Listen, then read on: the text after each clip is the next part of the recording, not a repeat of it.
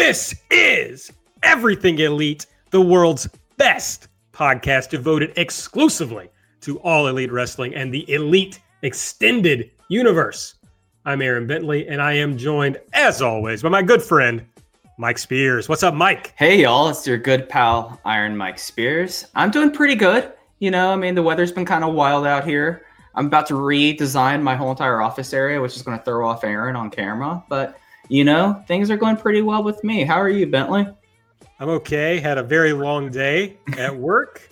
and uh, yeah, I'm a little brain dead, but I'm hoping to be able to get through this podcast and not screw it up too bad. So now that everybody knows that, we're also joined by Nate, aka Epitasis. What's up, Nate? Hello, Aaron. Hello, Mike. Um, nothing is up with me. I think today is a succulent day gonna have to check in with Mike on that. Is today a day to water the yeah. succulent, Mike? As I'm looking at my whiteboard, yes, today is a day that Nate needs to water his succulents. All right, so that's gonna take up most of the rest of my evening getting that done. Uh, so yeah, that's uh, pretty much my day for you. Update on the plant that was making the bugs. We put it outside. I'm not sure what that did, but there was a storm and that blew it over. but when I got home today from work, it was in the bathtub in the downstairs bathroom. So, Is there a reason okay. why? I have no idea. So I do want. I meant to talk to you about this. Okay. That I don't think they generate bugs. I don't think sure. that's how now science or nature work. It's more that the uh, you know bugs are hidden within it or uh, being attracted to it. So I, I don't know that putting it outside really helps in that aspect. I want to be clear that I know nothing about science or nature. But to me, it just like it comes in here and then bugs show up. So I just think it makes bugs. Hey, okay. that, yeah. that fits with how the Texas educational system taught me science. I mean, bugs appear and you just go like, get them out of the house. I take the thing that generates bugs outside the house. It all lined up and made sense to me. I think that is a, a literal like dark ages uh, belief where they thought like dirty like rags and shit would generate rats or something like that. well, so like just so we're clear what uh yeah how how current uh Bentley's education is. I mean, everybody knows, well, not everybody, but you all know where I went to school. So, yes, that's basically where it is. Okay, let's talk about Twitter real quick.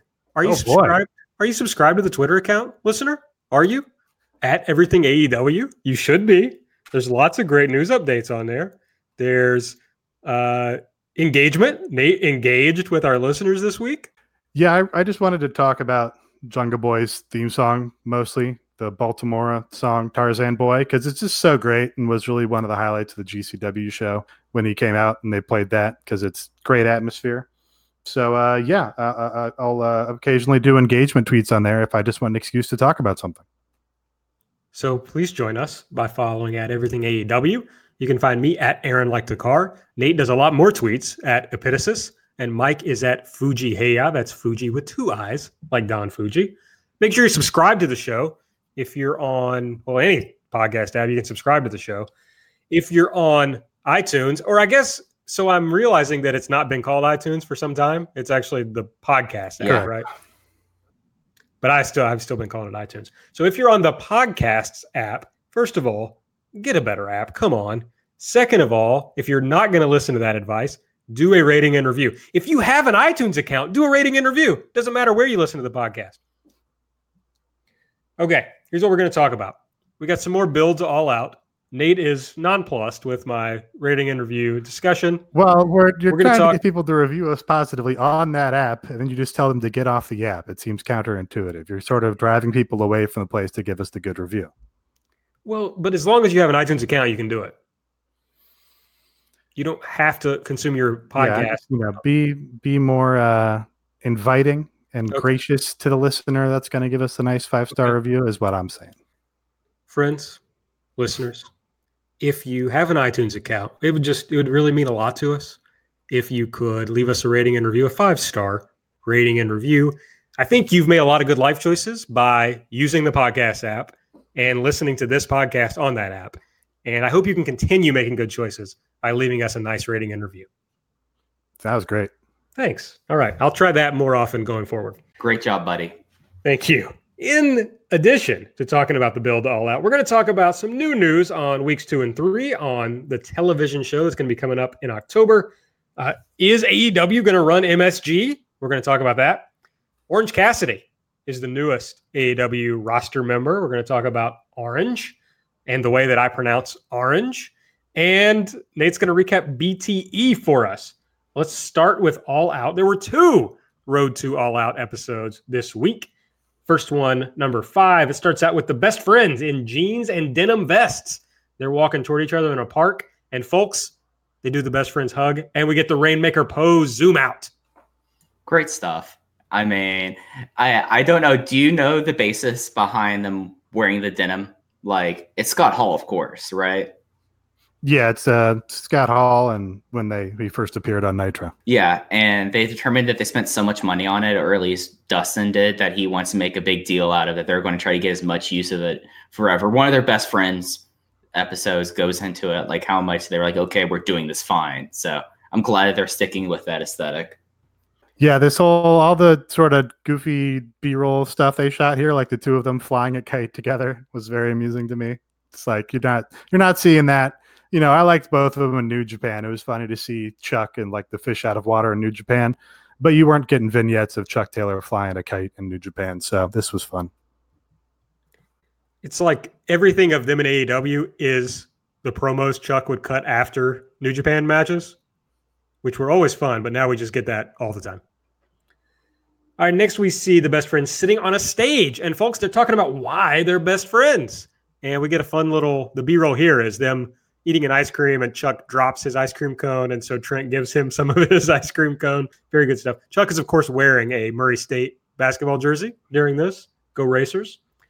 And they say that they signed with AEW because of the focus on tag teams. So they're trying to say, like, yeah, we are silly, we do silly things, but we're very serious about wrestling. So they're trying to thread that needle, which I appreciate. They say they're hoping to be the first tag team champs because it's going to be a big historical thing. As long as AEW exists, they will know they will be known to have been the first tag team champs. They start talking about Dark Order, and the best part about this was just saying like it's okay to have like little dudes in masks at home. You just shouldn't bring them to work. Not professional. It's right. It's not. Keep your spooky perverts at home. That's right. They, they've really hammered that home. The fact that they think the Dark Order are spooky perverts throughout everything they've done, and you know it's a solid storyline. Just keep your mask guys at home. I mean, it's not a it's it's this is a productive work environment. This isn't like everyone showing up at your local indie show and trying to get work. You leave them at home. It's that brand continuity that I really appreciate about AEW. This closes with someone off camera saying, Trent, what about you? You always wanted to be a wrestler, right? And Trent says, Yep. And then everybody laughs, and I haven't figured out what happened yet. So What's it was just funny because you you have to you have to sort of imagine the full context of them sitting there doing this sit down interview and him giving them a short one word answer to one of their questions when the whole idea is he's supposed to elaborate and so they can cut this into a promo package but he's being sort of in transition just going yep Yeah, that, and that was the joke Yeah, this was great. I mean, we can see that Bentley obviously has not watched any of the Best Friends series because this is kind of an ongoing bit that Trent is terrible on camera. That like he can't be a good host. He asks bad questions. He's just a very awkward person, and it's Chuck as the one that it's through his interactions and being frustrated with Trent makes this work. So you just kind of outed yourself as someone who doesn't engage in the media. Okay, so in fairness, one, no, I haven't. I mean, I don't even know what you're talking about actually. But two, I did watch this at the end of a long workday, so I, I feel like I should get some rope here. anyway I I, mean, are, thought I mean, are we talking uh, about? They have they are have a high about, spots uh, uh, interview series the best friends high Right. spots interview series yeah Is that the same thing as uh, popping dogs and talking hogs? Is that the same Yes. gimmick? Yeah, Yeah. Okay, I do know that exists. Just so Yeah. No. Tr- Trent's just terrible at it. Okay. He, he's he's a bad person on camera, but it's very amusing how bad he is. So this was a good segment. I mean, the joke is that he's like bad, but I thought they did a pretty good job of like, um, you know, putting some money in the bank and like trying to lay a foundation of like, oh yeah, they're silly guys who like don't take stuff seriously, but they, you know, do want to win. It's not like they're a joke comedy act. They're just like, you know, they have a sort of uh, detachment or you know, uh, ironic distance from things in the way that you know smart people do. All of us do. yeah, and, and they even tied it back to the tag team tournament too, which was like, hey, we got put in this thing and how much would it be bad for us not to just lose here but like be in a position that we're coming off a loss have to wrestle an extra match. So and and like the bad way that they've set up these title tournaments they've at least given the guys like some justifications like hey we've got this far. We have to beat these guys who've been on our back the entire time. So i thought like this kind of tied a nice neat bow on it Alex Marvez pops up and he is talking again about the Shawn Spears chair shot on Cody. He's doing his little gimmick where he has like numbers that lead him into things. So 13 years since Cody and Shawn started wrestling together, 184 times that Dusty Rhodes wrestled Tully Blanchard. So of course that plays in here because Tully is going to be Shawn Spears' second at All Out. And uh, a reminder there with the number one that only one representative is going to be allowed in their corners. I think Nate is the one who suggested that's going to be Arn Anderson, although I sometimes give Nate credit for things that other people said. Yeah, I did say that. Okay, excellent. All right, then we see uh, Hangman, and he's at Hog, and I know that Nate. No, made that up. Nobody here was at Hog. Aaron was at Hog. yeah, no, we did not live in New York. I've had in my head like all week that you were at the Hog show. I don't know why. I, I, mean, it is the premier indie venue in the country now. Is the House of Glory? I, I forgot what they even call that venue, but the House of Glory bathhouse with a weird like lion marquee or something. It, well, well, like we get cards. We were all there for Hog, right? And so somehow that made me think that like everybody but me was there again for this. Oh, I, oh, oh, you know, I just got in the car and drove up to New York City from my from my mountain lair up there. Yeah, you know I did that, but yeah. Literally, when I made the note in the uh, doc that we used for the show and said like stuff happened at Hog, I didn't make any more notes about it because I was like, oh, Nate and Mike will be able to talk about that. wow. Anyway, so we see Hangman, and he says, you know, he's going through this whole thing about Chris Jericho wanting a thank you, but he says there's lots of other people who who played uh, a big role in AEW happening he lists off some people. The highlight, of course, is him saying that the Young Bucks are owed a thank you because they did some real cowboy shit, which prompts a cowboy shit chant, which is unfortunately uh, bleeped out on the episode. Yeah, which is this is like a good little catchphrase for Hangman, I think. Like doing some cowboy shit. Like cowboys are having a moment in the culture because of Old Town Road and all this. And like doing cowboy shit is like evocative, you know, just got in their fucking horses with the posse and went out and made shit happen. That's pretty good. And it's super annoying to bleep the crowd chant. Like, I understand bleeping it when your wrestler says it, but what are they going to do when people chant this on TNT? Like, if they try to turn the crowd down, it's going to drive me crazy. Like, just like, you know, write it off. You can't control the crowd. Let them say cowboy shit if they want. They they've used so on the new road to just a diversion Brandi says, like, goddamn, or which to me is a worse swear than shit because you're like taking the Lord's name in vain, which might upset whatever people. Like, shit has always existed. Everybody has always talked about shit. Like, it's fine. She says son of a bitch too, which, like, who cares? But I'm just saying, these are right. curses. Yeah. And I would rate, like, son of a bitch, least objectionable, then shit, then take the Lord's name in vain. Because, like, that'll get people actually mad. You know, they'll, like, be like a you know Nazi Republican and get mad that the president takes the Lord's name in vain. Like that's sure. yeah, yeah. People who care about that care about that a lot. So yeah, it, it's also the thing like you're talking about them like having to censor in the crowd. Just like the sheer production of having to do that. Like, are you just going to completely cut out crowd noise, and that's just going to be weird because then you're just going to have whatever ring mics you have, and that's still going to pick it up are you just going to have commentary come through? I mean, we've seen that commentary is not necessarily a part like ringside. It's like a it's either ringside or is it up up in like the bowl? That's still going to pick up the noise. So I mean, they they kind of got to choose like what what ground they're we treading on this, and it was kind of annoying. So, but yeah, no, he was great in this. I mean, cowboy shit's a great catchphrase, and I think that they should go with it. It's in his Twitter bio. Like this should be a thing for Hangman Page. They need to get Lil Nas X and they need to have them do cowboy shit. Cowboy shit is also cool because it reminds me of outlaw shit. And uh, there's a, a, famous Waylon Jennings song called Cowboy or called Outlaw Shit. and uh, only Murder Brian I think is going to appreciate this, and uh, Sean Thurman, uh, Doctor Sean Thurman, who I know is a listener to the show, will also appreciate the Waylon content. Uh, Hangman closes out by saying, "At the end of the night, I'm going to ride a horse out of the Sears Center as the first AEW World Champion." So. I'm just saying, if this motherfucker doesn't come out to Old Town Road at All Out, cancel the whole promotion. It's over. He's, he's not going to. So Cancel it. But this is the second mention they've made now of him entering on a horse because it was brought up in like a BT mailbag, I think.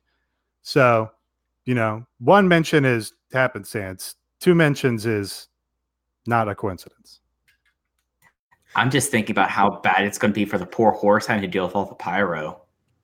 Well, you saw poor Pharaoh at at uh, on one of the things they showed us. Yeah, yeah. Pharaoh Very was sad. not having it. So I mean, he should definitely get like a horse after the match, and like i- if he's a champion, ride back with like the belt and then right, get on his horse and ride his way out of the arena. But like coming down to the ring, I feel bad for the horse, and that's yeah, you might. I mean, it will be a um, sensory inclusive event, so it'll be sensory inclusive for the horse. Maybe you just forego fireworks for that match in order to do the horse entrance.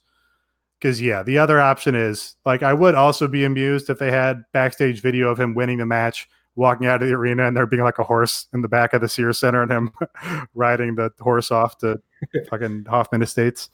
But aren't there horses on like like NFL games or something sometimes? Like, Certainly, uh, college football games because Florida State always has a Yeah. horse out on the field. so there's got to be some sort of horses that are Horses trained are to deal with smart. Horses can do it. They're they're big boys. Yeah, yeah. I mean, we've been training horses for such a long time. I mean, do you Sure. think that we we have horses that'll be okay with pyro at this point? All right, then we see Kenny Omega. Well, I would just want to say this was a really good Hangman promo, and this is more of the Hangman that we need to see, that the AEW audience needs to see. Yeah, the, he he does these pretty good promos and like hot in ring appearances when he does these run-ins in, in places and seems like more of a star. Um, so I'm gonna say if they get him a horse for the entrance, then I'm in on him winning the match and the title. That'll put it over the top for me. I'll go, okay. I mean, he's out here on a fucking horse. Give him the belt. What the fuck? yeah, I I mean, how can we argue with that? Like, if, if he comes in on a fuck off horse, and doubly so if Old Town Road comes out, or if he rides the horse out of the arena, he he he's the ace. Like, th- th- there's no need to be like to belabor the point. He will be the guy. We see Kenny Omega next, and he talks about how everybody trusted him to make a statement on the first show. He thought he was on another level, but he wasn't good enough. Uh, he was supposed to be the chosen one. Just this whole thing about, okay, I was supposed to be able to do this, but really, when my back's against the wall is when I'm at my best.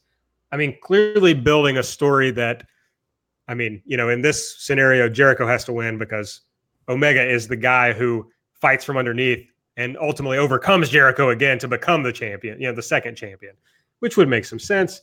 He says the real person that he wants to thank, not Chris Jericho, is Jon Moxley because Moxley inspired him to show everyone why people call him the best. He says Moxley is damaged goods and has to prove why he belongs here. Not, in my opinion, not an impressive promo from Kenny here. Pretty kind of just down the middle of the road and like, you know, not an inspiring babyface promo like Hangman's was. No, a straightforward promo, but not in a bad way. Like a, a sort of simple and straightforward promo that's like good in in its simplicity. I thought, um, you know, not anything I could see you standing up and pacing in the den, but you're like, okay, I understand him a little bit better now. Maybe I'd identify with him a little bit more now because he also wasn't doing like the Castlevania villain thing with his, you know, sort of goofy promo voice. Um, so yeah, you know, I, I I thought it was solid. Yeah, less histrionics and just more just shooting two shots down the barrel of the camera. Like I think this is the kind of promo style that they've done well on these Road to shows, and that they've been pretty smart about where they've been doing the production for this. And I thought that you know I don't think Kenny is necessarily a great promo. I think he does a little bit too much of that Castlevania villain villain shit that that Nate's saying. But like this was just him just doing a straight up promo, and I thought this was one of the better ones that I've seen at least recently. So I was okay with this. This was a good this was a good episode of Road to. Like this was a strong one, and I thought that the one that we're about to talk to is also another strong little mini episode as well. Road to All Out 6 is wholly a Brandi Rhodes promo. Uh, she comes out, black background, one light on her, and she's talking to Shawn Spears. And she says, you know, for the last 13 years, everyone's been discussing why Cody is at the top of the field. And Shawn Spears says all the hits, you know, it's because of his father, uh, it's because Cody's a leech, or it was the Bullet Club that put him in this position, which I thought was a fascinating addition onto this uh, storyline. And he says, um, she says, you know, if Shawn Spears wanted to know, uh, she could have shown him the answer. It's because Cody is more than a wrestler; he's a pro wrestler, and basically just talking about how he puts all the work in. He's always in the gym. He's always working on his craft, etc. And so then she goes on to warn Shawn Spears that the blood from the chair shot was a mirror into your future, which I think was a pretty good line. And basically says she's seen Cody take a lot of bad bumps and get up. I especially enjoyed the inclusion of the moonsault off the cage at Madison Square Garden, where actually she said shit here too. She said he ate shit. They bleeped shit. Did they? Time. Yeah, I'm pretty sure they bleeped shit, but they didn't bleep goddamn or damn okay. god or whatever it was. All right. She says, you know, basically people are always coming after the Rhodeses. She figured that out as soon as she took the name. They're always at their doorstep. Uh, and she tells Shawn Spears that the 10 staples were your 15 minutes. I hope you enjoyed them. So this was very good. The problem with it for me, and it's my fault probably, is I watched it right after the first episode. And so a lot of this was repetitive of what Alex Marvez said about, you know, mentioning the 13 years, mentioning the 10 staples, mentioning the, I know they're always going to be about dusty stuff, but a lot of these same beats in both pieces. So that kind of brought it down for me. But Brandi was great as always. Yeah, I thought her performance um, was really good. This is like, you know, this is like you, you would say a pretty good monologue in like an dramatic setting you know, if you imagine yourself or imagining her auditioning for something, it's like a pretty good delivery of a monologue. The um, the content of the promo was like a little verbiagey. Like there was a lot of like maybe slightly overwritten stuff, but that's kind of a nitpick. Pretty good. You got the uh, certainly got the the perspective that her character is coming from on this. Yeah, I mean, this was very obviously also a scripted promo. Like this definitely had like a telltale signs of like Nate saying it was almost like she was doing an audition for a part. But you know, I thought this was strong. I thought this was a whole lot better than the whole Tony, the the, the whole Marvez thing. I thought that Marvez thing just doesn't work for me like that. I don't think he's the personality to be doing that. So I'm sorry, Alex Marvez. But it it was a very solid promo. I mean, it's very simply done. I mean, it's a black room and a ring light. I mean, it's not difficult to do these kind of promos, and easily with this being probably scripted promo, it's one of the best promos that it's better than any promo that other promotions have done all year. So I dug this a whole lot. I mean, I think I think Brandi's been the MVP of this kind of stuff since the beginning. So I thought this was another strong one from her. It was reminiscent of a Cody promo just like this, right? On one of the first Road Twos. Yeah. I'm trying to think back to what it was, but it harkened back to that promo for the for the Dustin match. He did the same um, yeah uh, setup for it. I, like I'm fine if that's like a recurring setup that they do for these. Like if they plug one of these in, you know, before a pay per view on a on a TV show, and just like hey, you know, in between this segment and this segment, we're just gonna have somebody step out of the darkness and, and you know talk down the camera and, and tell everyone exactly where they're coming from and try and sell the match. Like that's uh, it's a good like modern reconfiguration of you know the guys doing stand-up promos for every market in the territory and you know talking right at the camera for those so uh, totally enjoy the sort of setup for them all right some notes from the wrestling observer newsletter this week uh, about ticket sales and such uh, all out in the secondary market had some significant movement there's only 390 tickets left and the low price is $165 so very strong demand still for all out. And I mean, it's hard to get in at this point. You know, if you don't have tickets now, then uh, it kind of sucks. ITV officially announced that the buy-in pre-show, which is going to include the women's Casino Royale match, which that's interesting because we talked about that earlier, whether that would be on the pre-show, is going to air on ITV live at midnight on August 31.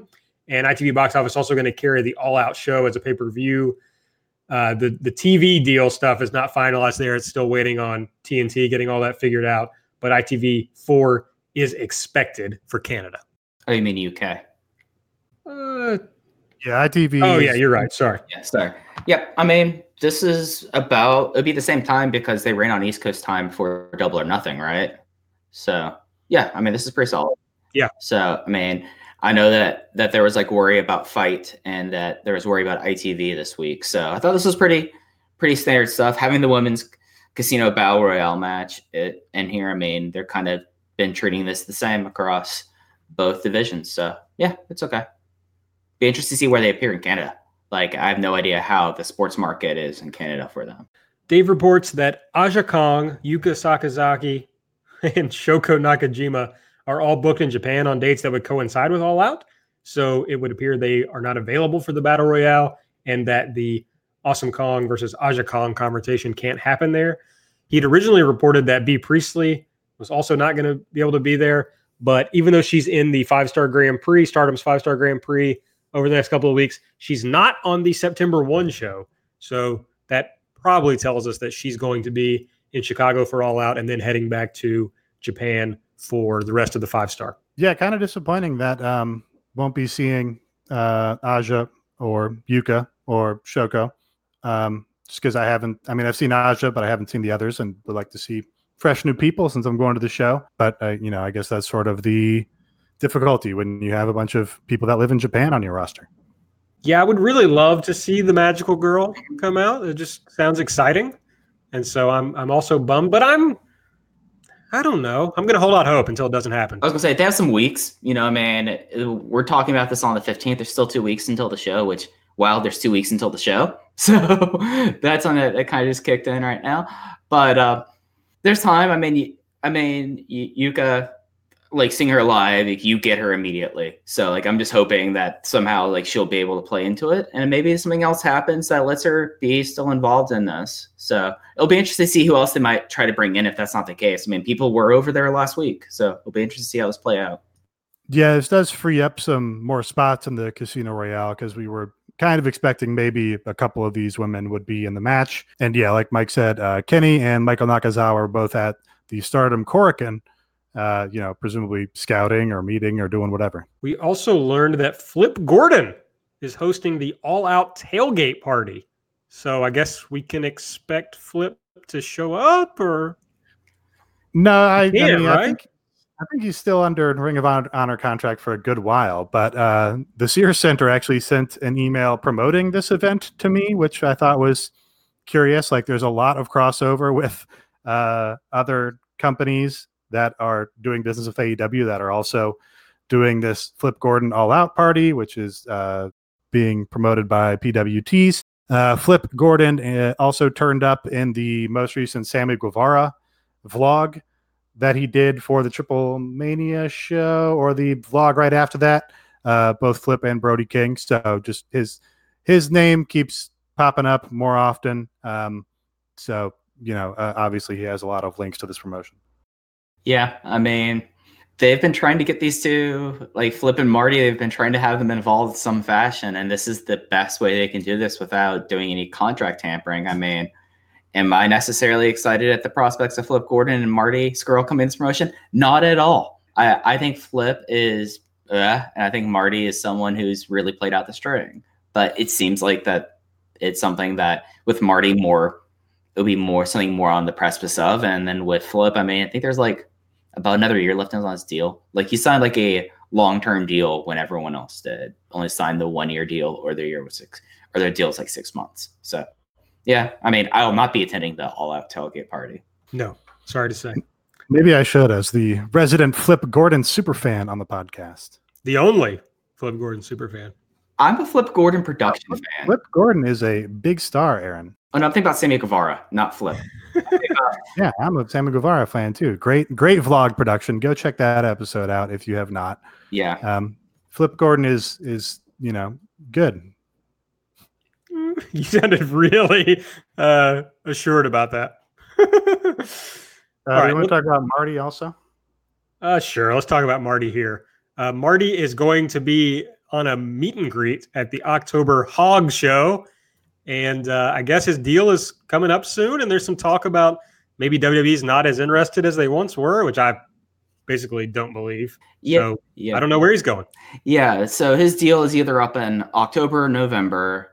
There, he kind of was like the big question going forward. Like, what is Marty Scurll going to do? There were a lot of people that were pretty convinced that he was going to go to NXT for a while. Like, this was like a year long thing that everyone was like downplaying, like oh AEW maybe, but keep your eye on NXT, and that's not the case anymore. So it, it's looking like this is a possibility, and really, to be honest, with how he's been treated in Ring of Honor, it kind of feels like that they they've already started playing for his exit in very poor ways. So I think that it's something that we're on the precipice of. It's not necessarily someone that I'm too keen on seeing in this promotion, but I think it's someone that like has a fan base. It's very tied into the rest of the elite, and for whatever reason that is, I mean that's strong, and he and he's he's not lived in UK in for a couple of years, but I mean he's a UK wrestler. He's a British wrestler that when they do their inevitable British show, that would be a big draw. So like that's the positive I see about him signing. So that's that, that's my piece on Marty Scurll. Yeah, and uh, I'll tag this that there are other Ring of Honor people that obviously have been in like the uh, elite sort of circle of influence, I guess. Um, Alex Shelley was announced for the Warrior Wrestling show that is the same weekend as All Out, and that sort of indicates that he's not on a exclusive Ring of Honor deal. So you know he obviously is friends with the Bucks. The Bucks put over him and Chris Sabin constantly in their matches together. So um, you know, have to imagine that there's you know some intricacies between all parties. I would just add that the NXT piece, like the intrigue for Marty, at least in part, is that his girlfriend also works there, Deonna Purrazzo. If they want to work together, he would have to go there, obviously. Yeah, I always found it funny on BT segments with Marty, where she was like working for NXT, but obviously was shooting these uh, video segments, which would be for you know a Ring of Honor web series, basically. Um, but yeah, you know, really, if they're living together in Florida and she is like gets up to the main roster, you know, like there, there's it's distinctly possible that he would like see her more often if he were working one day a week for AEW and not on the road with WWE doing a different loop or whatever. I mean, that's like way down the road, or what, but kind of amusing you know uh, should the AEW schedule promises pan out as promised. All right, let's talk about TV. Tickets go on sale for Boston and Philadelphia TV tapings uh, tomorrow, as of this recording, but probably today as you're listening. Now, Nate says, or yesterday if you're listening on Saturday. Uh, so, yeah, this is on Thursday. So they're going on sale tomorrow. I don't know. Not going to make anybody predict. Thank you. Who knows? Um, here's what we, we did, right? We predicted last week. I don't know. I don't remember. I, th- I think we did. That's old. No old podcast. Yeah. All right. So Boston, the 10-9 show, uh, we now know is going to have Young Bucks versus Private Party in a tag team title tournament first round match. Kind of weird. I, I mean, I get it, but it's kind of weird to think of the Young Bucks having to be in the tag team title tournament when they like run the promotion or whatever it's good that they're doing that, but it is also goofy that they are simultaneously simultaneously in a feud to determine who the best tag team in the world is, because that's sort of what the belts are meant to indicate. That's fair. That's fair. Um, and then we also know that Shawn Spears versus Jon Moxley is going to happen on that first show. I'm glad that we're starting to see like some booking forward with this, especially knowing what exactly this tag team tournament is going to compose of. With if the Bucks are now involved, then that means that I think we could reasonably conclude that the Lucha Bros would be involved, and maybe we could see even like the uh, Rose brothers involved. Like, there's a lot of opportunities now. Now that we know that this isn't going to be a delineated thing with people who've been doing other things, now we know that this could be a larger tournament, which you know, tournaments on TV is always something I'm a little kind of eh, about, but at least they're applying it across the board. So we also learned that the, I guess we probably knew this. I don't know. The Philadelphia 1016 show is going to have the first title defense, of whoever wins the AEW World title. And then it's also going to have the first women's title defense. So that they're kind of dripping out little things uh, for these TV shows, I guess. I just want I, I want to need a mic. If if it's a television promotion, so if you don't do a tournament on TV, then you can't do a tournament. Or you just do it. Unless all- you do one night one night pay per view tournaments, and those are terrible. I mean, or you decide it through like eliminator matches, like how they were supposed to do for the tournament. Tournaments are eliminator matches. They're just a series of eliminator matches. Keep it off TV because that's not very good for new viewers. I mean, if you're going to like have great, some... you get a bracket, you get some forward motion, building momentum okay, toward the someone like in episode two, and they've missed like the first two first round matches, like they're you, you get a graphic and you get a recap, and it's like here's what they did in the first round, here's what they did in the first round, here's where they came from. Here's what happened in that match. they're going to be lost because they're not going to have the context. Like, yeah, you could say they're going to win and they're going to show the graphic, but they're not going to have like, okay, was someone injured in that match and they're going to make that pay off in the next round match. Like, that's why tournaments are issues. No, tournaments are great. It's like the ideal form of wrestling for television. You just like it because this means you have to watch every week and you have no fate. You have no old wrestling. Because if you have old wrestling, then you're going to be behind on the tournament. And you don't know what's going on. Right. I, no, yeah. If I miss a week, I won't watch the previous week. But in the next one, they'll just tell me what happened. And it won't matter because now we're into the next round. Nate, Nate just likes it because we don't like it, Mike. Yeah. I, honestly, I think your take is insane.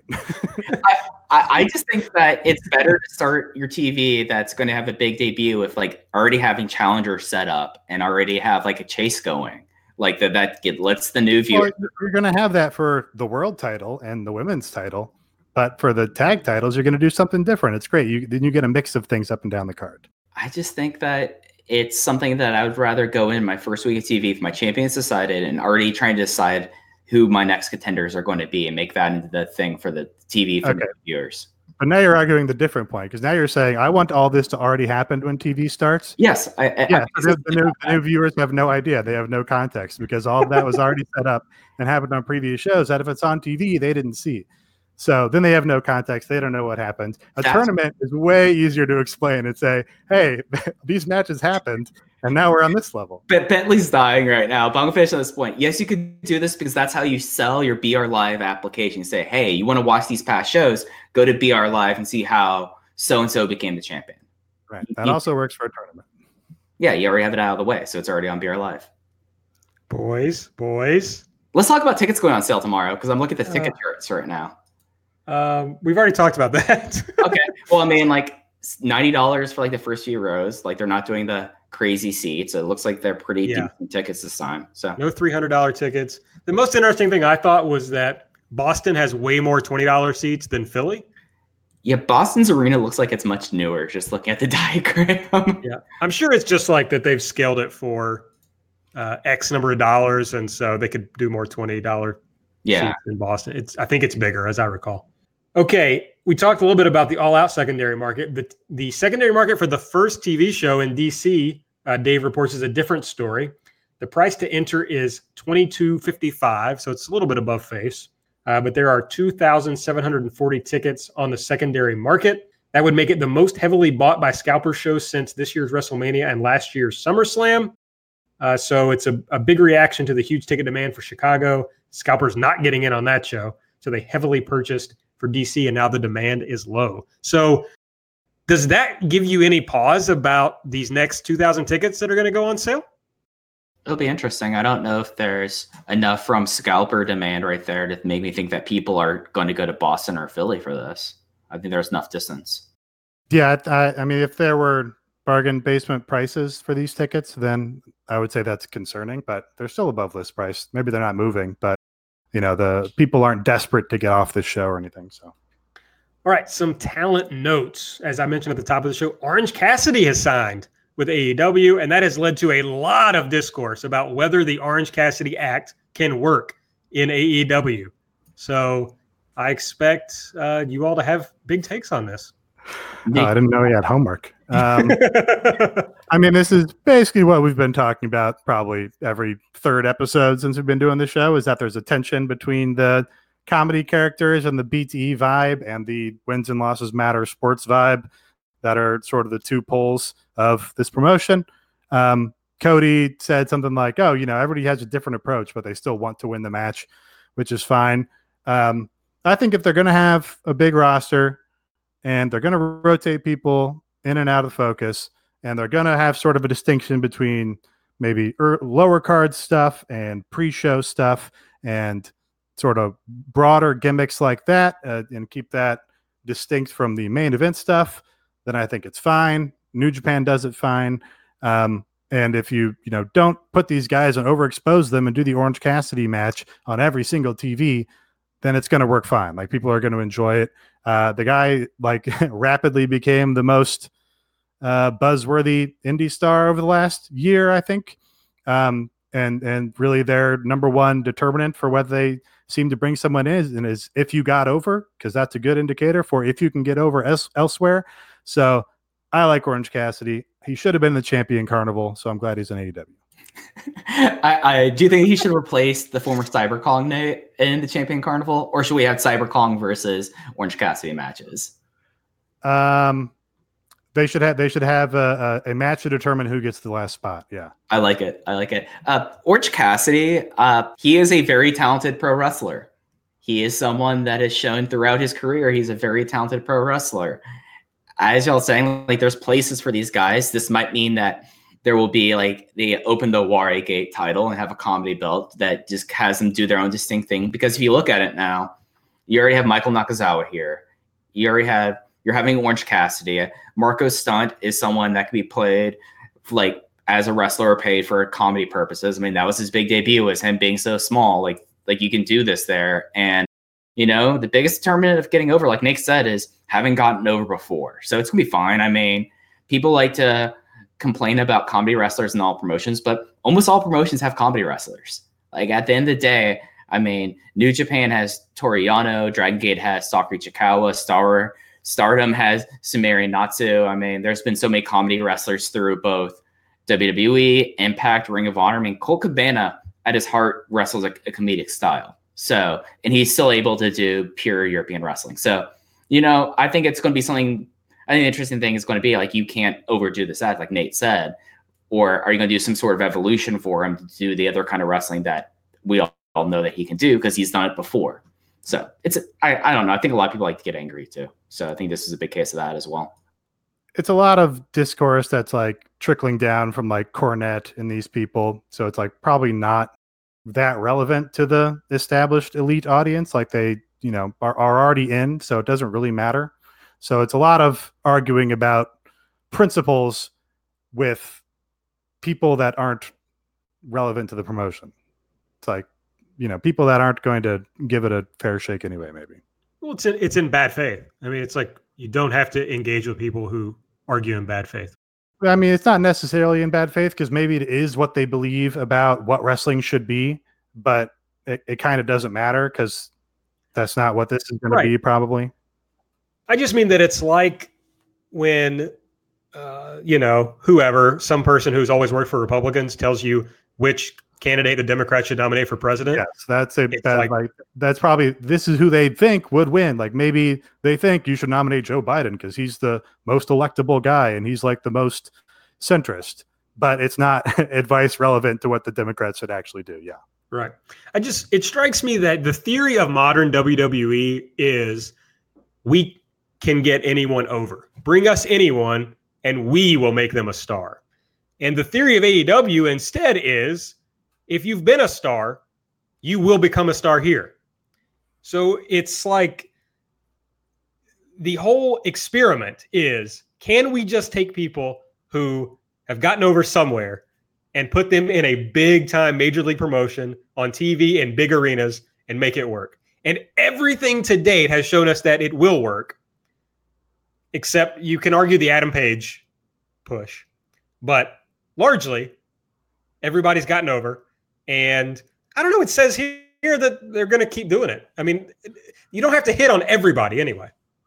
Yeah. And they're one of those uh, uh, strategies has worked throughout the history of wrestling, like with the territories and guys, you know, from one territory going to another one and being a star there, or Japanese companies flying over guys who are a star in the West to come be a star in Japan that has worked. Whereas we've seen the track record with the WWE and how they've been able to make non-stars stars, uh, or basically not do that ever. Okay, Cody said this week that they've revealed about forty percent of the roster. This to me is so bizarre. It's like I hope they don't have sixty percent more people out there to be in this promotion. Oh, I the more people the better. Roster bloat is a fake idea. The more people that you can no. call on to plug no. into it. yeah, no, you don't have to care about every fucking person on the card, but it's better to have fresh acts and fresh people that you can plug in to uh, you know, give a little more juice to a segment where you're just trying to get a certain storyline over or a certain idea over. That being said, I don't. This can't be true. Like, there's no way it can actually. that many wrestlers out there.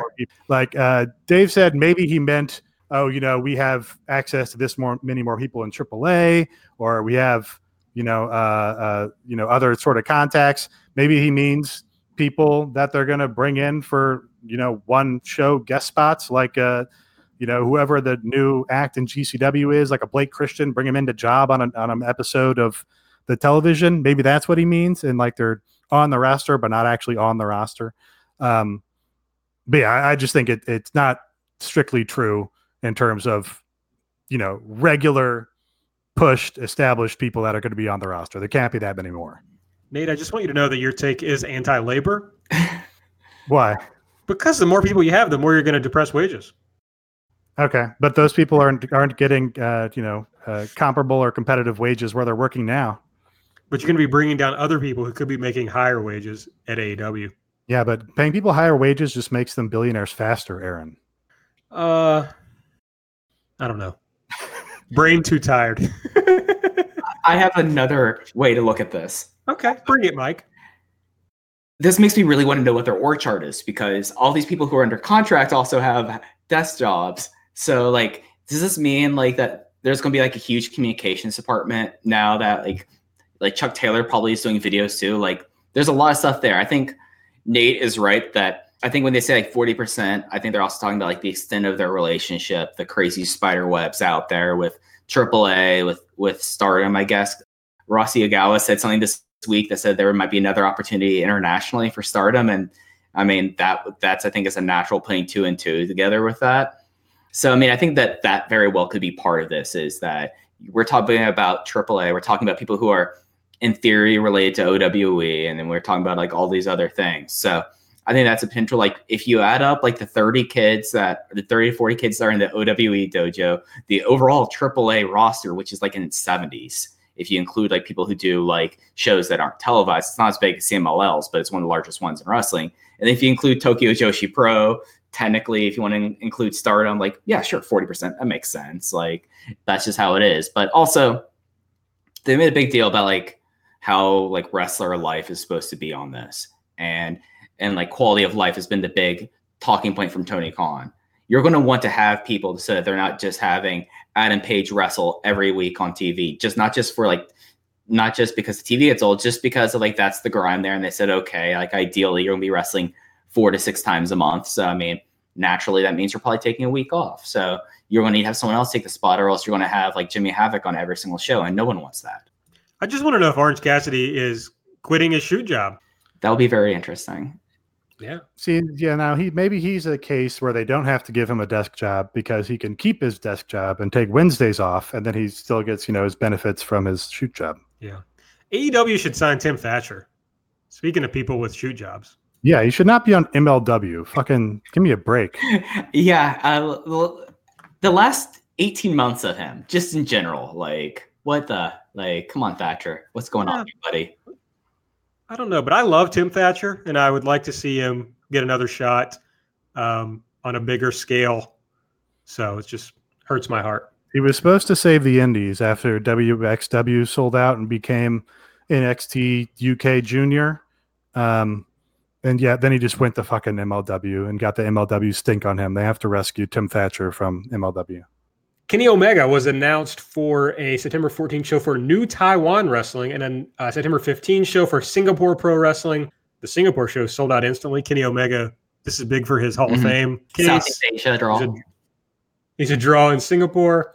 Uh, both local promotions were working with OWE, so that all makes sense. Yeah, like this has been a thing that OWE has run several weekends of shows with NTW and Singapore Pro. I believe Voices of Wrestling had like an interview with one of the guys behind Singapore Go- Pro that was up on the website. So like this has been like a thing, and I don't know how much attendance these shows are. I've not caught them. Like this is just kind of out of my periphery, but I'm aware of. But like OWE has been doing this, and this could be a thing also for them looking towards Asia because OWE, if they don't want to have to like attach to DDT or Stardom, OWE does run shows in Japan now. So I mean, there's also the potential of that as well. So it's just kind of further cementing that relationship when we know that OWE has some talent issues with getting visas for the Chinese students. So you know, this is it's nice to see that this hasn't been like tossed aside because of the visa issues. That this relationship still seems to be pretty strong. So that's cool.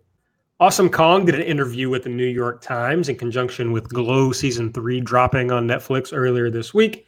The biggest notes from that uh, were that she said she's primarily going to be working as a producer and coach, And she also says that AEW gives its wrestlers health care, which also uh, started some discourse this week. And I think we just don't know what this means. We don't know. We know that a lot of wrestlers are getting health insurance through AEW because they also have office jobs. We don't know whether Orange Cassidy has health insurance. I mean, he has probably has nice uh, insurance through his shoot job. We don't know whether Private Party has health insurance, et cetera. And this didn't really give us any light on that.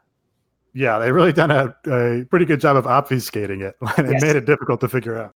Yeah. So at uh, All Out, Mike, your job is ask about healthcare. Yeah. And ask about uh, transportation. These are the things we need to know. Yeah. I, ask ask uh, Tony and Cody what they think of Tarantino doing Star Trek. We, we've got a lot of questions here. I mean, I'm certain that y'all will be texting me questions throughout the night. So, I mean, I'll get ready for it. I'll be dressed up nice and be backstage. So, you know, it's going to be a big night. You know, lots of questions. We'll, we'll see who our true friends are. Also, ask Tony and Cody if Bernie would have won. Just off the bat, guys, uh, what Bernie would have won uh, well, what do you think about Warren's just saying that, that that she has policy? Like, let's get down to brass tacks, nuts and bolts. What do you think about Yang's UBI? Like, we got a lot of stuff we need to get through, guys. But I think you know everything you need to know about a person just by asking them, would Bernie have won? Yeah. I mean, that's a fair Okay, Ali, Private Party, and Sammy Guevara were added to the Jericho Cruise January 20 through 24, 2020. So, I mean, this is just an AEW event at this point. Yeah, honestly, not even news. Uh, should, should we announce what our big plan is that now we're what we're going to try to do with Aaron Taub? I don't think even I know. Hit it, Mike. We're going to make Aaron Taub. I, I know Nate, uh, Nate and I have made jokes about this before. Aaron Taub needs to go on the Jericho cruise. We need to have him as an embedded reporter. He'll be on location, and I think he'd be up for it. Let's send Big Treat on a cruise. And he's going to take mushrooms. I'm for it. I mean, I'm not going to support him taking mushrooms, uh, but I'm for the rest of it. I know I'm a square. Riho won the high speed title, folks. I haven't seen the match, but whoever posted it on our Twitter account spoiled it for me because I checked the notification. That's on you. I posted it, uh, but you checked. So that's your fault, even though I was putting you over because I said you got it right and she won. I thought there was no chance. I was right. Bea retained the World of Stardom title as we talked. And we suggested we were going to do five star Grand Prix talk here, but let's put it at the very end. I think that's where people expect their stardom talk on this. The show. stardom block, as I'm looking at my five star Grand Prix 2019 block predictions. Yes. Okay. Yeah. We'll hit it up. Okay. We should. I did a really bad job of putting this show together, folks, because I had a, a long day. So we're just now getting to Cody hinting today at something going on in New York City. Uh, Dave tweets that he heard shots fired on his Wrestling War radar gun. What are you saying, Dave Meltzer? Like, and we and we saw I pictures that Cody Brandi and Tony Khan were at the Warner offices in New York uh, yesterday. I mean, we'll see. It'll be interesting. I think that if they're if MSG has been the thing talked about, I think that if they're going to run MSG, it shouldn't be TV. It should be their big show at the end of the year. So I think that that'll be a good thing, especially considering what the promotional partner is doing with MSG coming up soon. Now, so the Warner Warner confuses me because there's Time Warner and then there's factions of Warner, and the, the Time Warner cable was not owned by the same company as Warner. I when I had bad Time Warner cable in New York, this really confused me. But Time Warner and Madison Square Garden do have a relationship, right? I don't know. Is that who we're talking about? Spot by Charter, which has I believe, no relationship with MSG whatsoever. Okay. It might have been that a case. There might have been a case, I mean, with MSG Corp and all of that, but Time Warner Cable no longer exists. So Okay. So I don't think there's any direct connection from Warner to Madison Square Garden. I, that's all James Dolan owned. I thought he completely owns it with MSG. Yeah, no, Madison Square Garden is a, a separate, uh, you know, giant media company. Um, they do, like I said last week, own the LA Forum also. So my prediction is not out of play. It is not disqualified. I just uh, texted a good friend of mine who works for MSG uh, to find out if Warner has a relationship with them. So if I get a response while we're on the air, I will report to the listeners. All right. MSG also owns esport teams, so if they could be getting involved with esports. Who knows? it's just maybe, like They're getting. James Dolan's band to do entrance music for someone. The, the straight shot, JJ and the straight shot. We're getting in. Maybe they're going to cover Old Town Road for Hangman Page. Oh God, I, I I I would be looking forward to that. That'd be great. I was gonna say maybe a big star from the Knicks is gonna be at a AEW show, and then I remembered that they don't have any big stars. Oh, Very sad. Except, of course, Kentucky legend Julius Randle, big star. sure. Anyway, we don't know, but something's got to go be going on in New York City, and it came at the same time. Dave said that shots were fired on his wrestling war radar gun. So My, my favorite mixing of metaphors ever. It's very, uh, it's very Mike Spears energy. I've been great about my metaphors lately, so you know, y- y'all could back off on that. I know not to combine three different metaphors, and like, you know, it's like that's madness.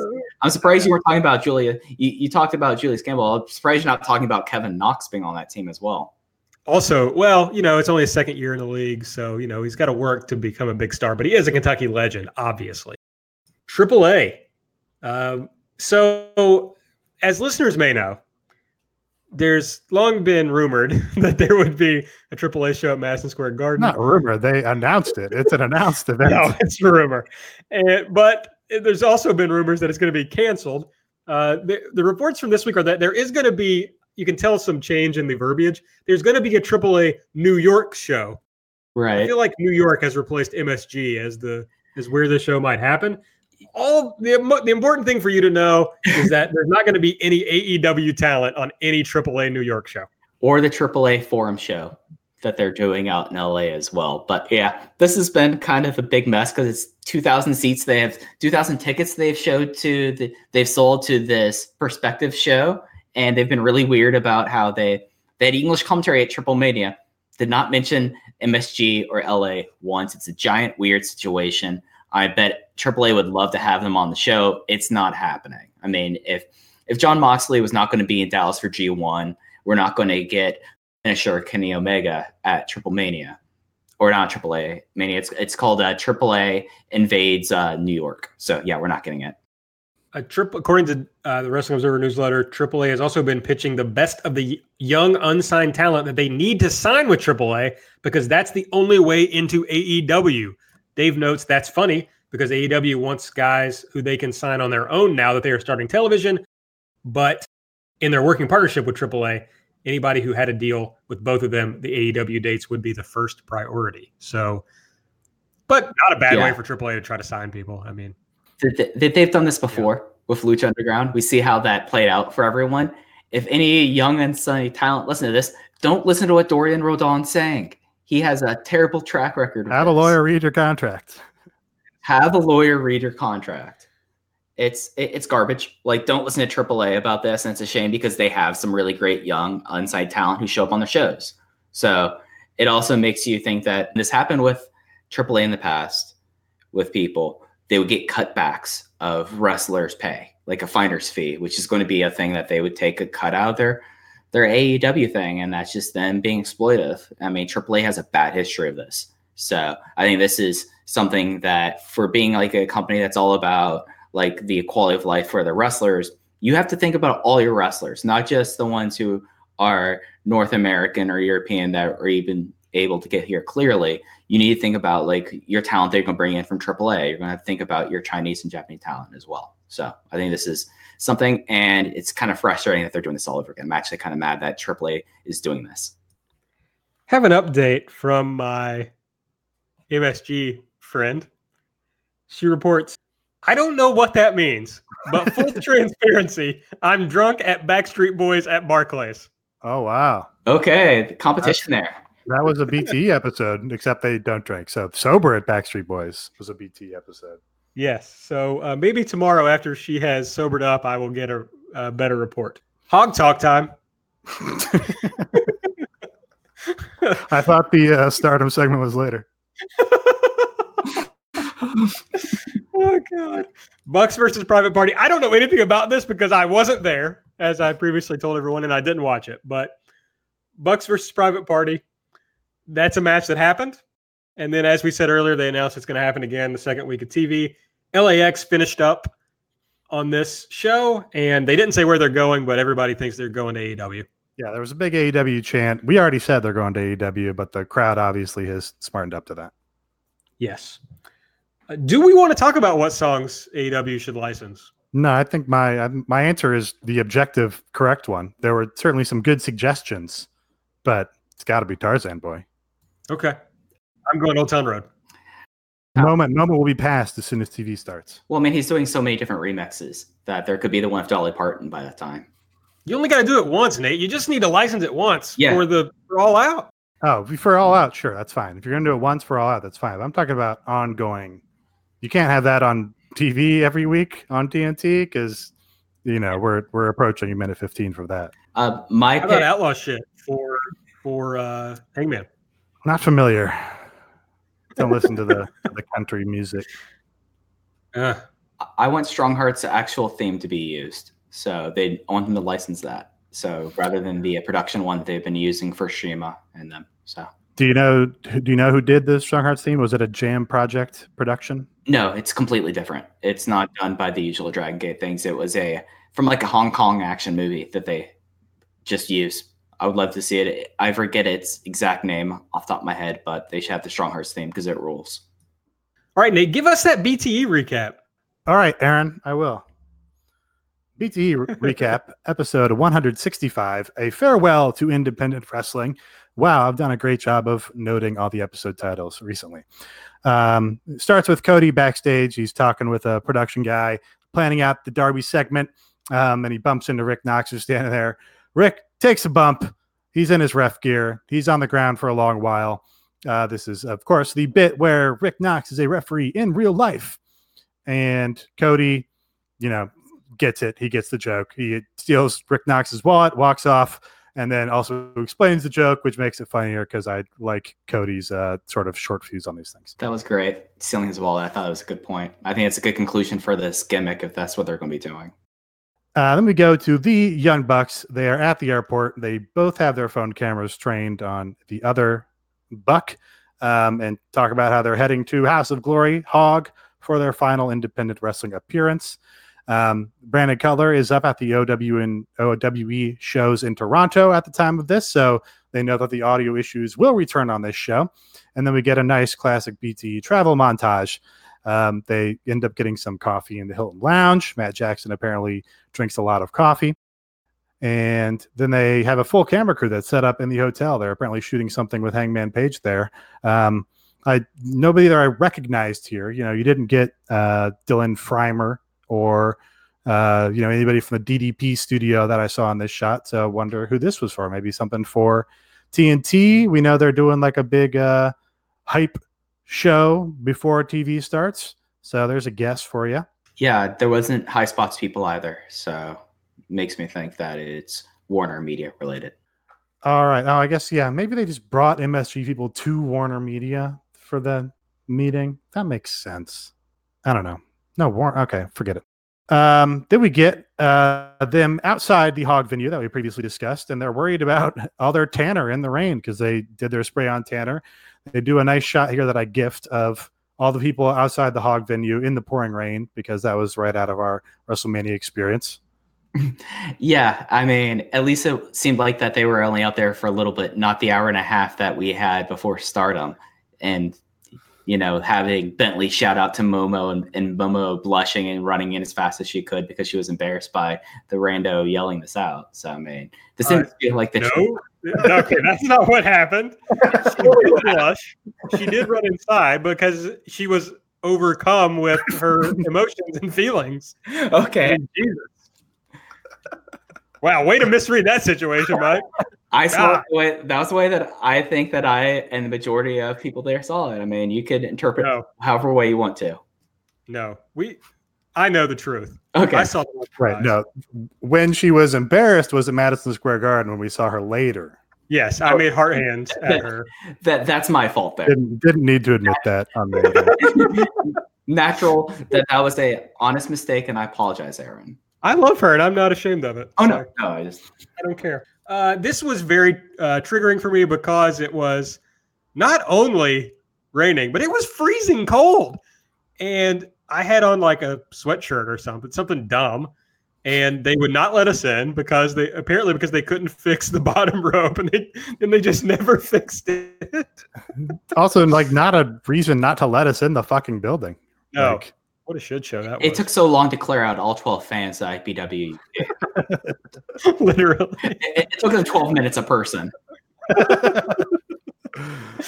Um, All right, then we get the Orange Cassidy vignette. Uh, very funny and cute little vignette here of a blender sitting on a uh, side table or something, and he puts some oranges in the blender. You don't see him; it's shot from like his chest down. Uh, then he puts an AEW contract in the blender uh, and blends it all together. So you got some freshly squeezed AEW contract juice here, uh, and then he just drops his sunglasses and the in the freshly squeezed uh, uh, glass. I guess it's not freshly squeezed because it's not squeezed at all. It's blended, but you know what can you do? Very, I thought it was very and had had a good Orange Cassidy energy with the score. Like it's they weren't trying to fit him into some other sized hole. Like this was like an Orange Cassidy esque segment. Yeah, and it was done at like the Orange Cassidy level production value. You know, I mean, just clearly using Windows Media Maker for the Orange Cassidy is all elite. I thought that was pretty funny. Yes, very good.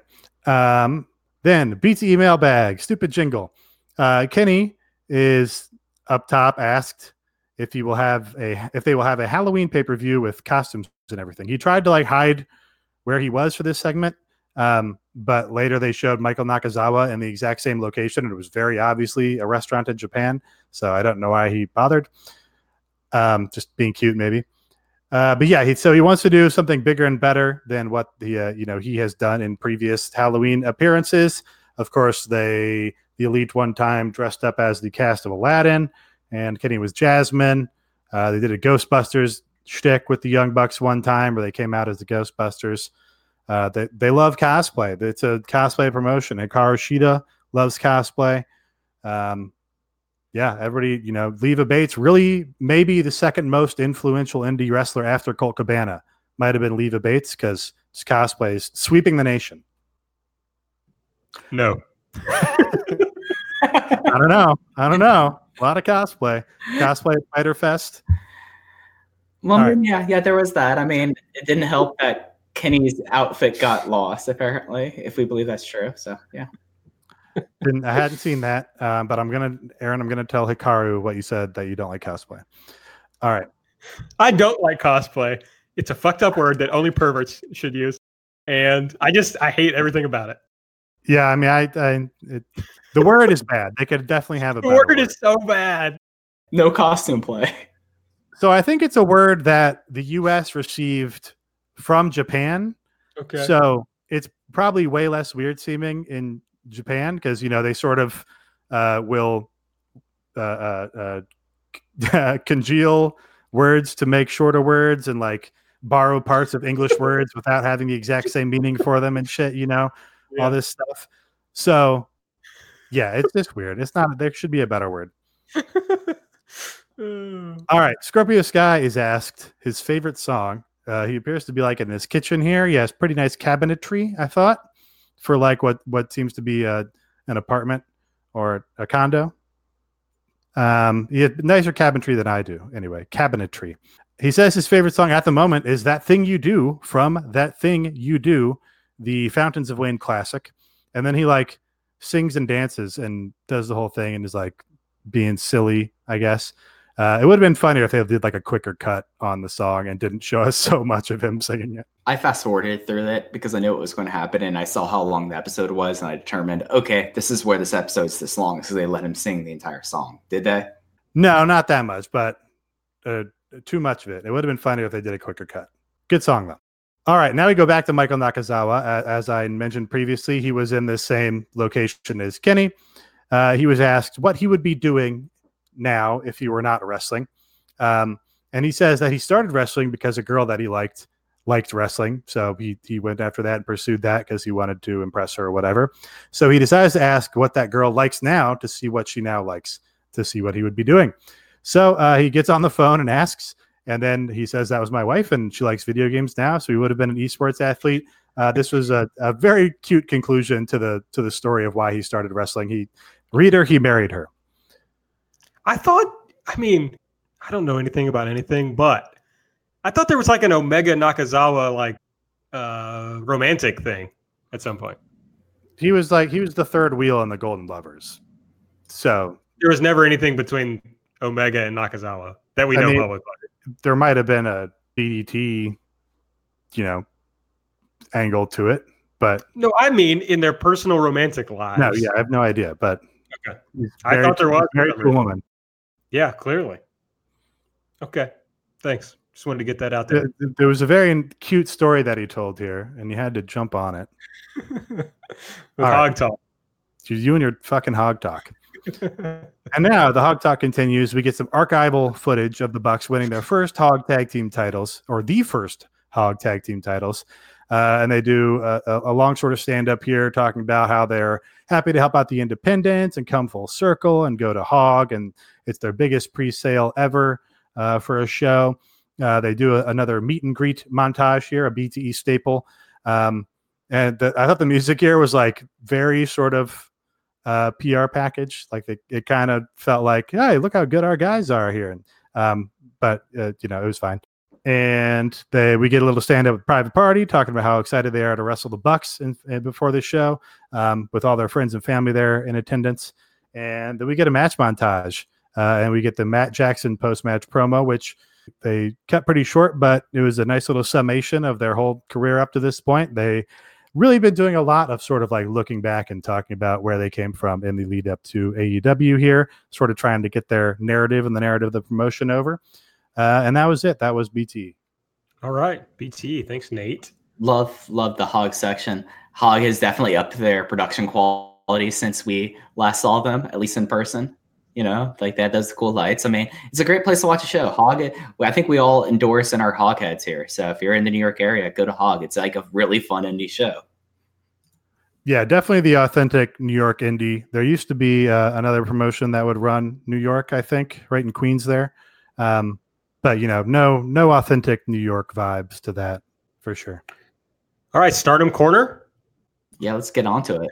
Are you Oh, asking? everybody's everybody's excited. I, I had to pull up Uh, my whole spreadsheet that I have with each result I have for the five star Grand Prix. All right, let's not go too crazy here. Let's let's do this. Uh, like the G1, there's two blocks, but in Stardom, there's the Red Stars block and the Blue Stars block. Who do you got coming out of the Red Stars block? All right, I'm going to. This is going to be a big surprise for you, Aaron. Can Because somebody link me, link me the blocks? yeah, yeah, I- I'll s- I'll drop you a, a link right now. But uh, this is going to be a big surprise. I have Momo Watanabe winning the block with Hana Kimura finishing runner up. Wow.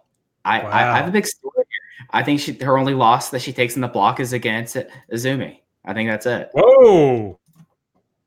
Yeah, I think she's going at 14 points. She's starting her center. Wow. So yeah. That'd be that'd be a big total. Uh, here's my thought. September 22nd, Korakuen Hall is like the last night of Five Star Grand Prix. Mayu Iwatani takes on Momo Watanabe. It's got to be the the block decider. Although Hana Kimura, you know, could easily because of whoever loses end up second. So that makes sense to me. Um, I too think Momo wins the block, and she defeats Mayu on the last night to win it. Yeah, I have Mayu finishing third in that block. So it all it all would make sense in the end. Okay, it's a it's a tough block to figure out as far as like where the losses. come Yeah. from. Yeah. It's a very top heavy block. Mhm. It's a tough one. Nate, Nate, have you spent two minutes figuring out who you think's going to win the Red Stars block? No. Did I get a link? I don't think I did. check the group DM. Oh, the group DM. this I was I was looking at the doc. I was looking at the video chat here. I was like, Oh, I, I should have dropped in the dock. That's on me. Again, I, I messed up a huge lot. blunder by Mike. we'll talk Blue Stars block and then we'll come back to you, Nate. Yeah. Blue You're Stars gonna block. throw the whole reader off now. Sorry, who who you got, Mike? I got Jungle Kyona.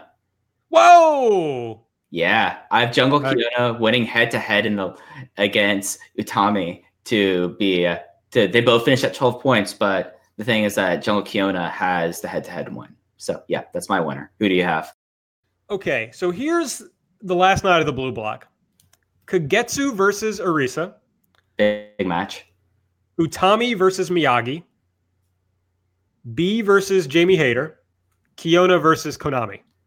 I did not know that when I made this. The, the, the spreadsheet I had did not have dates on it. It just had dropped. Bentley's a step ahead. Yeah. So the the only one I just don't think is going to be involved is Bea and Jamie. Right. I, I, I don't see that as a block decider. Mhm. I could buy any of the other ones, but it's tough here because like Arisa has not lost a singles match since she's been back in Stardom. Right. She's obviously on a big run right now. Um, Utami hardly ever loses. She was the a finalist last year. Kyona and Konami feel like they're getting a push right now. It's a tough one. I think. I don't. I think Kagetsu. I got Kagetsu as my finalist. It, I mean, she's someone that they've really kind of cycled her down. She does have the artist title right now, and it does seem like they're kind of doing this. But Kagetsu being someone that can go in there, and I think we're both going to be on the same page when we talk about finals. But it's an interesting block because this one it feels like there's more stratification. Like, Yeah. okay, Jamie's probably going to finish at the ta- tail end, the same with Natsuko Tora, and then you'll probably have a big clump of people that are either going to be like between like four or tied with the leader going into the final night. So I feel like the red block is going to have like the the two or three people run away because it's just going to they're going to have to pick up wins. But the blue block, there's going to be a lot of people into it on that final night. That final night's going to be crazy. Nate, your block finalists. My block finalist. Okay. Uh, red block. Is that what it's called? Yeah, red block. Stars block. I'm going with Hana. Uh, oh, she's due for the big push since she signed the contract. It's her time to get pushed to that top level and become, you know, one of the the two top champions there. Because she hasn't has she challenged since she signed the full contract and started TCS? no. Okay, they're they were waiting for this. That's why. Um, so uh, I'm I'm going to put her coming out of the red block. Blue block. I was going to go with Utami, and I was going to say she's going to be the block finalist that just doesn't get to that next step. But I just learned that she did that last year. Good. So I still kind of think Utami. I'm going to say Utami or Kagetsu with either Kagetsu would lose to Hana. Utami could maybe defeat Hana coming out of that and be the all, the, the winner of the whole thing. I'm going to say Hana over Utami in the finals. U- Utami's going to come back and win it next year. Okay. All right. Well, now we need. Uh, well, you've already picked your winner. So, Mike, who's who's your overall winner? This is going to surprise you, Momo Watanabe. Wow. I think that they've made a big thing, and she talked about it at Korakuen that like she's lost momentum and she's trying to build it back. She's lost the white belt, she lost the goddess, and now it's it's kind of a big thing that she's she has a block here of people that she has either beaten before, faced, uh, or has faced like through the time there. I mean, you look at someone like Azumi, that's a big match for her just because she's the leader, but Azumi is the boss of Queen's Quest, and then you have Mayu, who I mean, that's like the icon versus the ace like that's a huge match as well. And it just makes sense that momo is going to have like this big like mountain climb victory. She'll beat who uh, she'll blink jungle kyona because jungle kyona is going to be like that seems like that that's jungle's role and i hate it because i love jungle. She's probably my, my favorite pure wrestler in the company but it's what it is and i think momo wins and then she's going to challenge for the red belt against bea and she's going to beat bea. See, I would like to pick Arisa to win the Blue Stars block Mhm. because in my fantasy, that makes a Momo Arisa final. Momo overcomes Arisa and then like just challenges her again for the white belt, right? But uh, good things don't happen to me in life, so that can't be what happens. So that's why I got Kagetsu. Momo, I do think Momo wins this thing. I think she has cycled down a little bit. She needs to come back up, and she's really got her choice. She can challenge Bea again for the red belt, or she can go to reclaim her white belt. Um, not sure which way that'll go, but I, I just kind of have the sense that uh, Momo's going to win this thing. Yeah, I mean, it just kind of feels like it's being built up that way.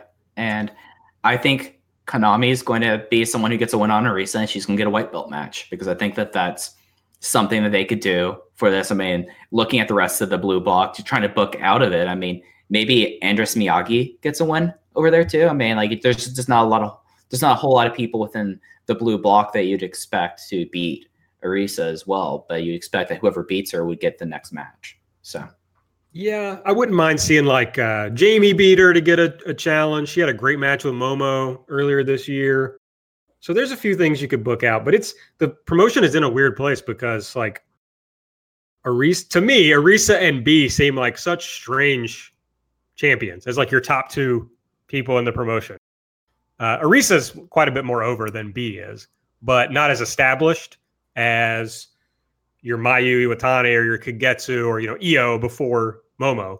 So just kind of a weird place. Yeah, I just kind of feel like one of the belts is going to be held by one of the more established stars soon. All right, Hana. Or it could be Hana. Hana has really. I mean, she's been there. It's not like she hasn't been there, and she's yeah. over. She just oh, hasn't gotten to that level. So. Yeah, it's weird. They really Kyona and Konami have gotten bigger pushes since TCS started than Hana. It's because they were waiting for the the five star Grand Prix.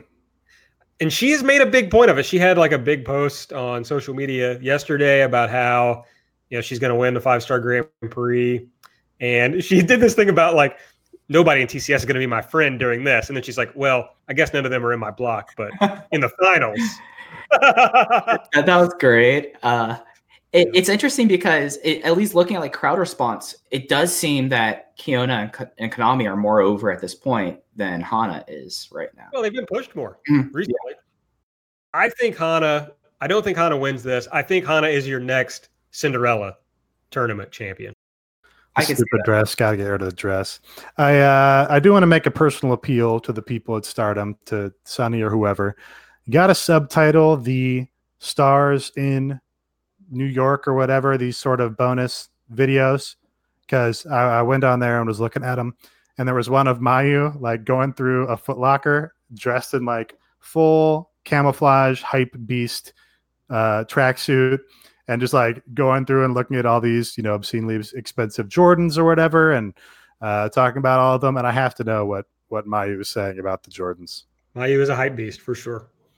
Yeah, love it, and I just want to you know I need the need the full extent of the character coming through on this. Also, I just want to say that uh, Avery particularly appeals to me, and uh, I'm really rooting for. Her. Are you guys into Avery or no? Haven't seen her. I don't watch the promotions. yeah, well, she hasn't appeared in the promotion yet. Okay. Nate watch wrestling. He only watches vlogs and content because it's all. They don't. They don't do live shows. If they did live shows, I would watch. Plus, like the live shows would be even at a weirder time than the shows from Japan. So. Well, I I uh, looked at her social media because she's coming into Stardom, mm-hmm. and I was like, she's going to be very different for Stardom. It'll be very intriguing to see what she brings to the table. All right, that's your Stardom talk, and that is everything elite for this week yeah, a very weird way to end the show, I guess. But you know, it's what we do. So if you want more weird talk, follow us on Twitter at everything AEW. I'm at Aaron like the car. Nate is at Epitasis. Mike is at Fujii Heya. Make sure you are subscribed to the show. You can search Everything Elite on the podcast app of your choice or subscribe to the Voices of Wrestling Podcasting Network. You need to leave a rating and review. We would really appreciate it. And I think that's it. So, uh, two weeks from now, I'm not going to tell you who it might be, but we might have a big guest. So look forward to that. If we don't have the guest, I'll just never mention it again. So there you go. All right. I think that's it. So for Mike, for Nate, I'm Aaron, and we'll see you next week.